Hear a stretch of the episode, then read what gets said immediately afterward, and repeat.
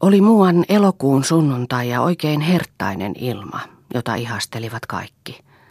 Sateisen yön jälkeen paistoi päivä kirkkaasti ja lämmin etelätuuli leyhähteli levittäen tuoreuden tuoksun. Nurmikkopaikat olivat uuden vihreät ja kaikkialla oli puhtaan näköistä. Auer vilisi ilmassa. Joku leivokin laski säveliään kuin parhaana kevätpäivänä, ja pääskyset suurissa parvissa korkealla ilmassa pitivät äänekästä iloa.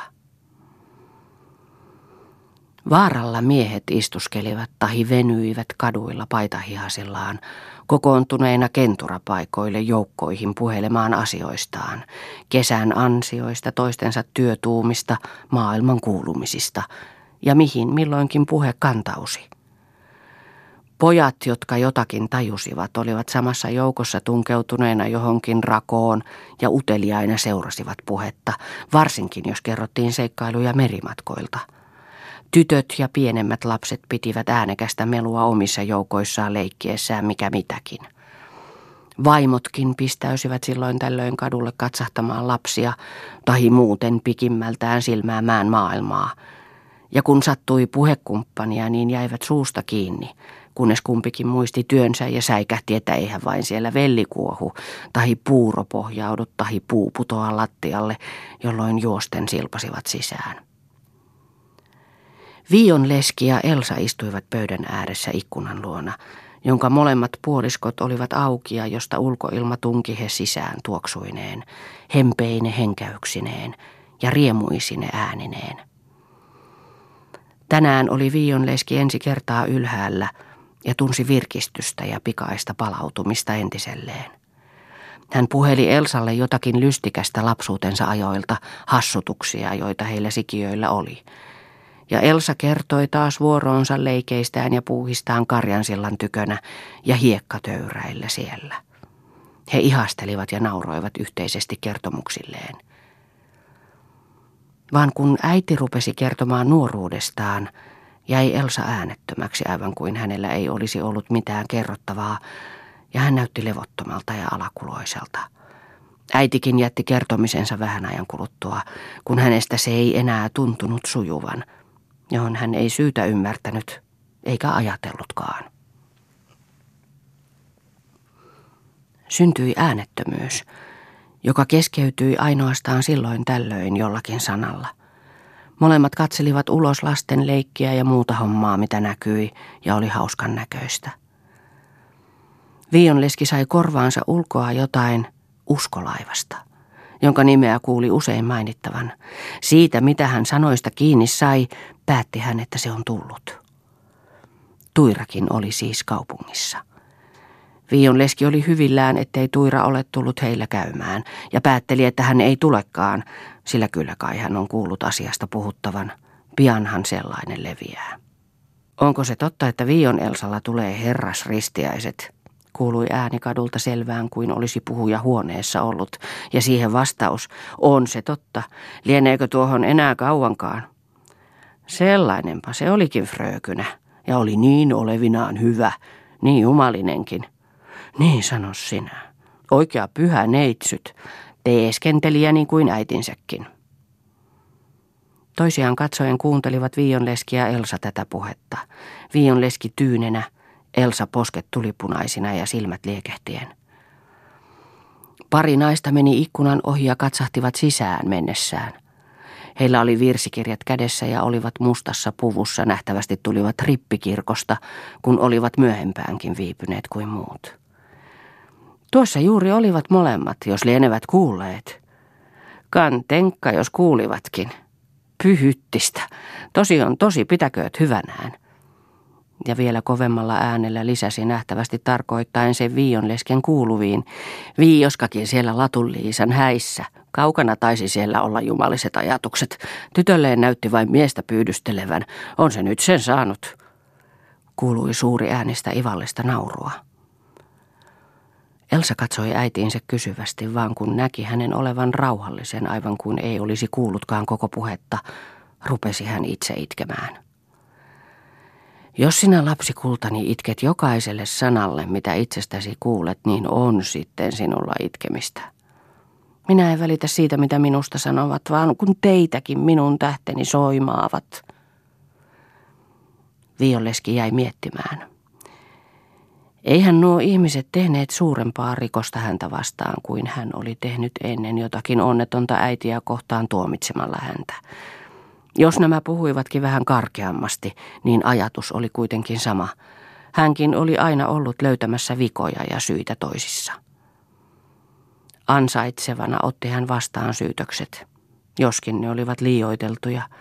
Ja se, että niissä oli liikaa, tuntui kuin lohduttavalta ajatellessa jotakin sinne päin, että en ole toki noin huono sentään ollut. Sepä on hauska nähdä, että olette jo ylhäällä. Ei tarvitse kysyäkään vointia, ne sen näkeekin, niin terveen näköinen, puheli Liisa Viiolleskelle heti ensi sanoikseen sisään tullessaan. Vaan tällä on yhä kosteat silmät. Heitä, Elsa, kulta pois tuo nököttäminen. Ota reipasta mieltä. Eihän maailma ole vielä kokonaan kumossa. Emme tässä ole juuri nököttäneet itkusilmin koko aikaa. Olemme nauraneetkin ja pitäneet hauskaa, sanoi Viiolleski. No niin pitää, iloinen olla pitää, vaikka sydän märkää juoksisi. Elsa, on niitä sinullakin vielä ilonpäiviä. Liisa rupesi sitten laskemaan leikkiä ja kujeilemaan, niin että Violleski ja Elsakin nauroivat väliin vesissä silmin. Sinä olet kuin pahanen tyttö vielä, sanoi Violleski. No kerkiähän sitä akoittua vielä.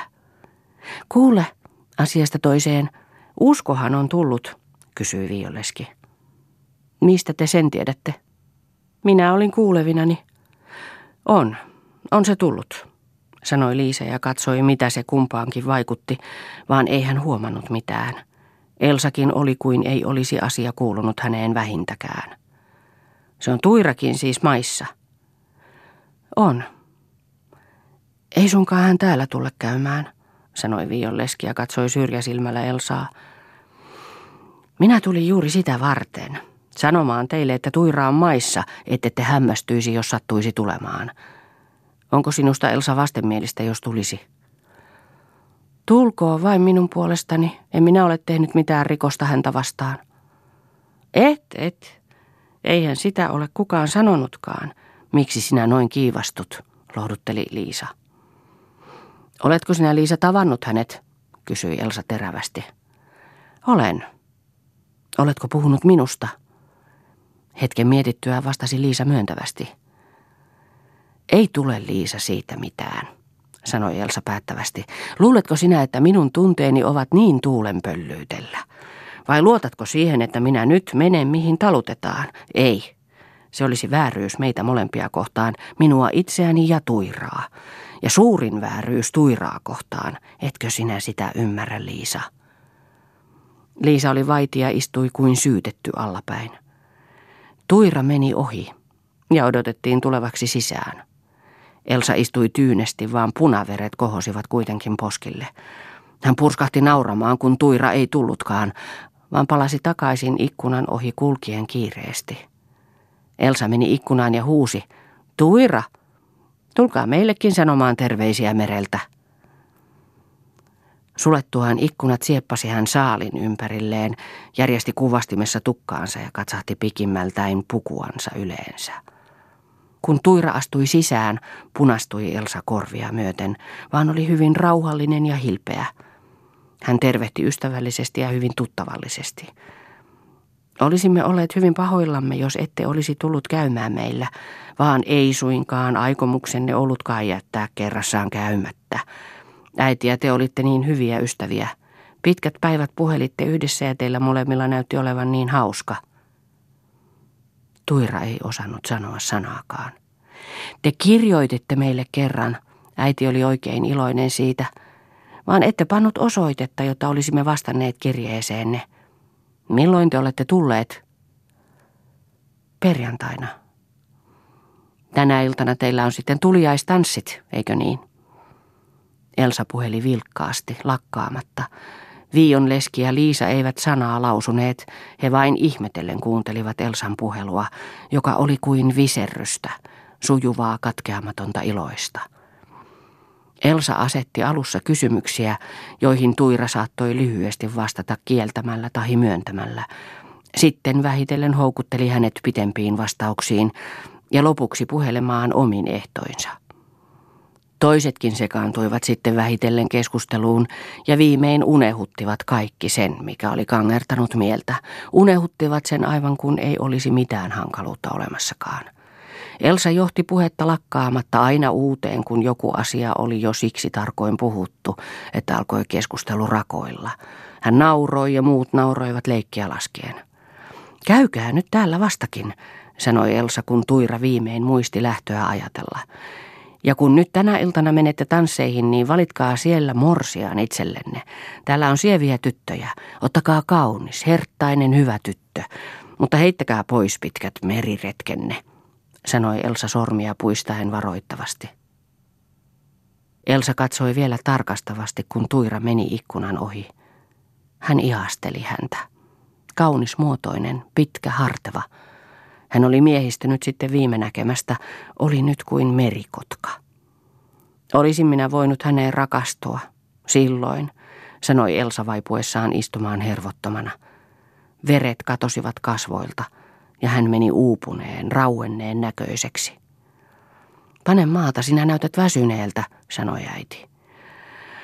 Väsynyt minä olen, sanoi hän heittäytyen makuulle, johon vähän ajan perästä nukahti. Liisa ja Violleski katselivat häntä kyynel silmissä ja mietteissään.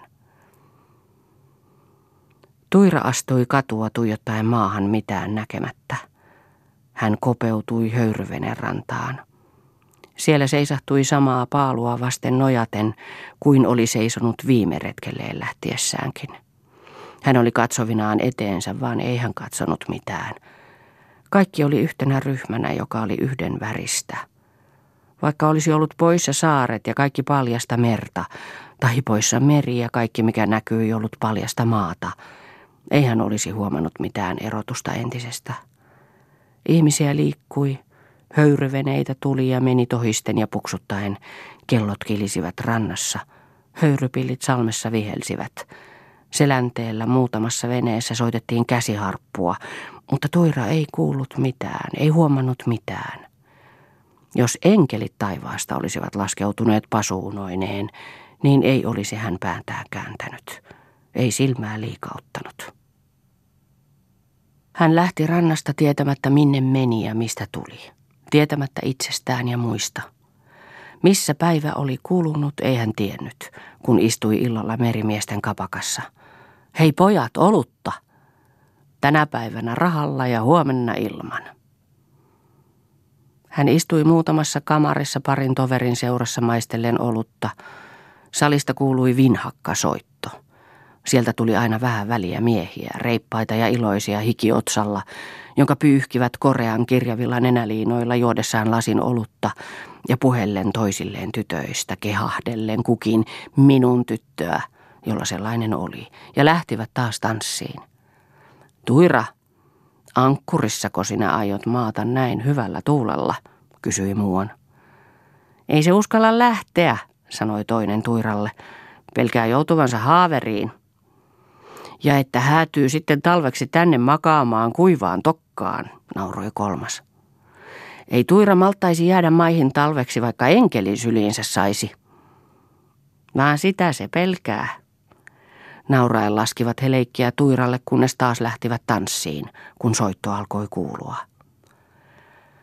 Tuira jäi istumaan Risto Kivisen kanssa, joka ei myöskään välittänyt tanssista. He olivat tutustuneet merellä viime kesänä, ollen iltakauden yhdessä, kun sattuivat samaan satamaan. Ravintolassa olivat istuneet ja puhelleet pitkän illan ja vilkkaasti ja pitkillä ryypyväleillä. Nyt istuivat he lausuen sanan silloin toisen tällöin – vaan maistellen sitä tiheämpään, nyökäten päätä toisilleen ja katse vakavana, kun ottivat lasin. Tuira, sinua tytöt kaipaavat, sanoi muuan, joka tuli tanssista viillyttelemään itseään. Odota kivinen, minä käyn tyttöjä vähän pyöräyttämässä. Kivinen istui kamarissa, ryhmötti leveänä ja tukevana kuin karhu ja tuijotti allapäin pöytään. Hän ei huomannut, että kaikki riensivät saliin kuin jotakin kummaa katsomaan ja että hän oli jäänyt aivan yksin. Kova eläköön huuto salista kohotti hänen päätään, ja hän näki Tuiran tulevan miesjoukon etunenässä kuin riemusaatossa. Olutta, lisää olutta ja paljon, käski Tuira ja meni paikalleen pöytään, jonka ääressä Risto Kivinen istui.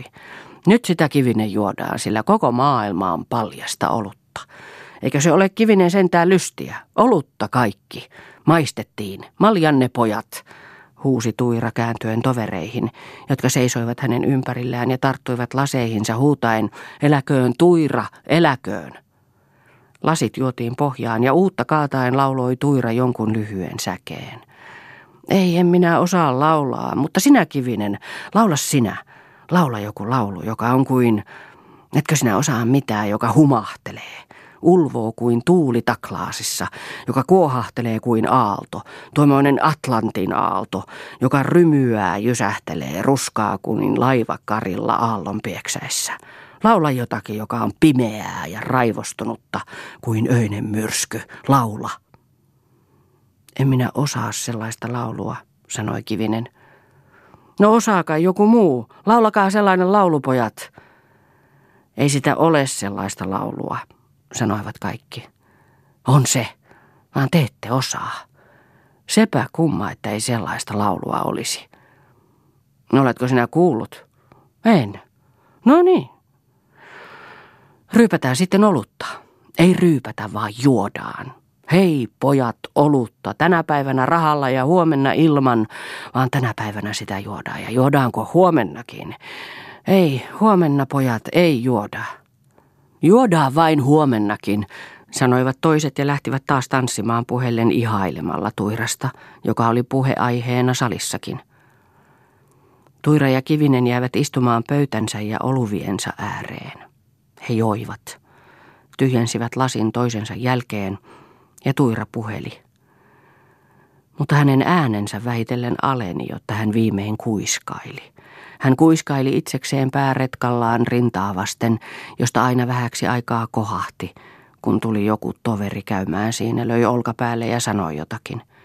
Kivinen istui toisella puolen pöytää samassa asemassaan kuin oli koko illan ollutkin, vaan silmät vettä juoksi. Salista kuului melu, joka koveni ja kiihtyi. Kuului huutoa, ryskettä ja aivan kuin olisi pirstottu rikki tuoleja ja ovia. Onpahan kivinen sellainen laulu, sanoi Tuira kohottaen päätään ja katsoen kiviseen. Herroja, kuului huoneessa kiihkeä ääni. Tuira kavahti pystöön, kuunteli melua hetkisen, löi nyrkillä pöytään, josta lohkesi toinen laita, ja lasit helähtivät kuin olisi kokonaisen ikkunan yhdellä iskulla pirstonut. Kivinen, herroja, minulla on niille vähän kapanvelkaa. Niin on minullakin. No, lähdettiin. He syöksyivät yhdessä saliin, jossa miehet olivat kaikki yhdessä joukossa huiskien ja huutaen. Missä ovat herrat? Huusi Tuira ja syöksyi joukkoon. Kivinen jäljessä ja vimmautuivat otteluun. Puhtaaksi sali, kiljahti Tuira katsahtaen kiviseen ja he alkoivat toimensa sysäten ja syytäen miehiä ulos ovesta, tutut ja tuntemattomat, joka kävi nopeasti ja puhtaasti kuin ajatus. Pihalla seisoivat kaikki miehet hämmästyneenä siitä, mitä oli tapahtunut, ja katselivat tyhminä toisiaan. Pidä sinä nyt vahtia, Kivinen. Minä käyn puhuttelemassa tyttöjä, sanoi Tuira ja asetti Kivisen etehisen ovelle. Elkää pelätkö, arvoisat neidet, ei tämä mitään ole. Me erotamme vain vuohet lampaista. Täällä tulee vielä hauska, puheli Tuira naisille, jotka salin loukossa seisoivat peloissaan. Järjestettyään naiset kahteen riviin salissa ovensuusta lähtien käski hän soittajat luokseen, vei ne etehiseen ja käski heidän soittaa marssia. Meripoikaan marssi, soittakaa niin, että raikuu. Soittajat tekivät työtä käskettyä ja Tuira portailta huusi joukolle, joka kartanolla seisoi odotelle, mitä tuleman piti. Sailors in, one of time, you must tell the world, I am sailor.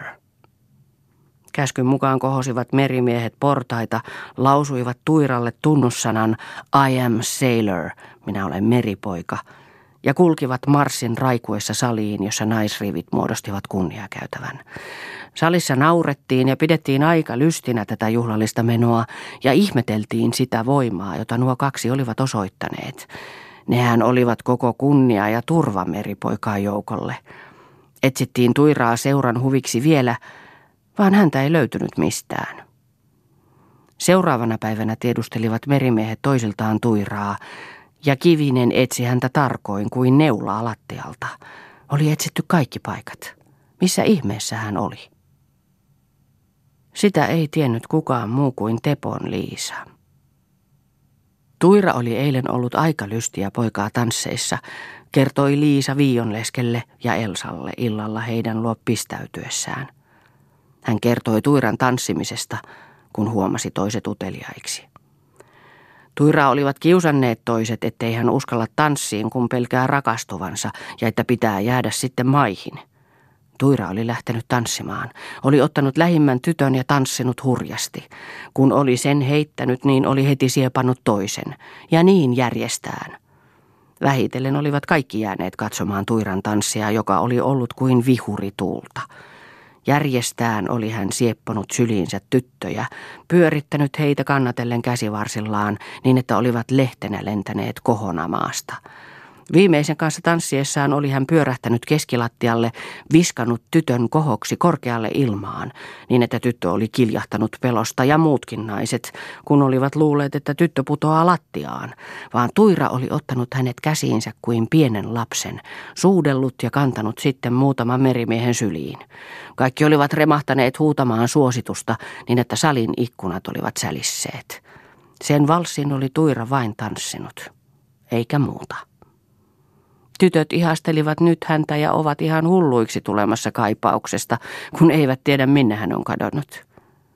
No missä hän sitten on? kysyi Viionleski ja Elsa yhteen suuhun. Hän on merellä jo, kotirantainsa näkymättömissä, edempänä noita ruskottavia pilviä tuolla taivaan ranteella.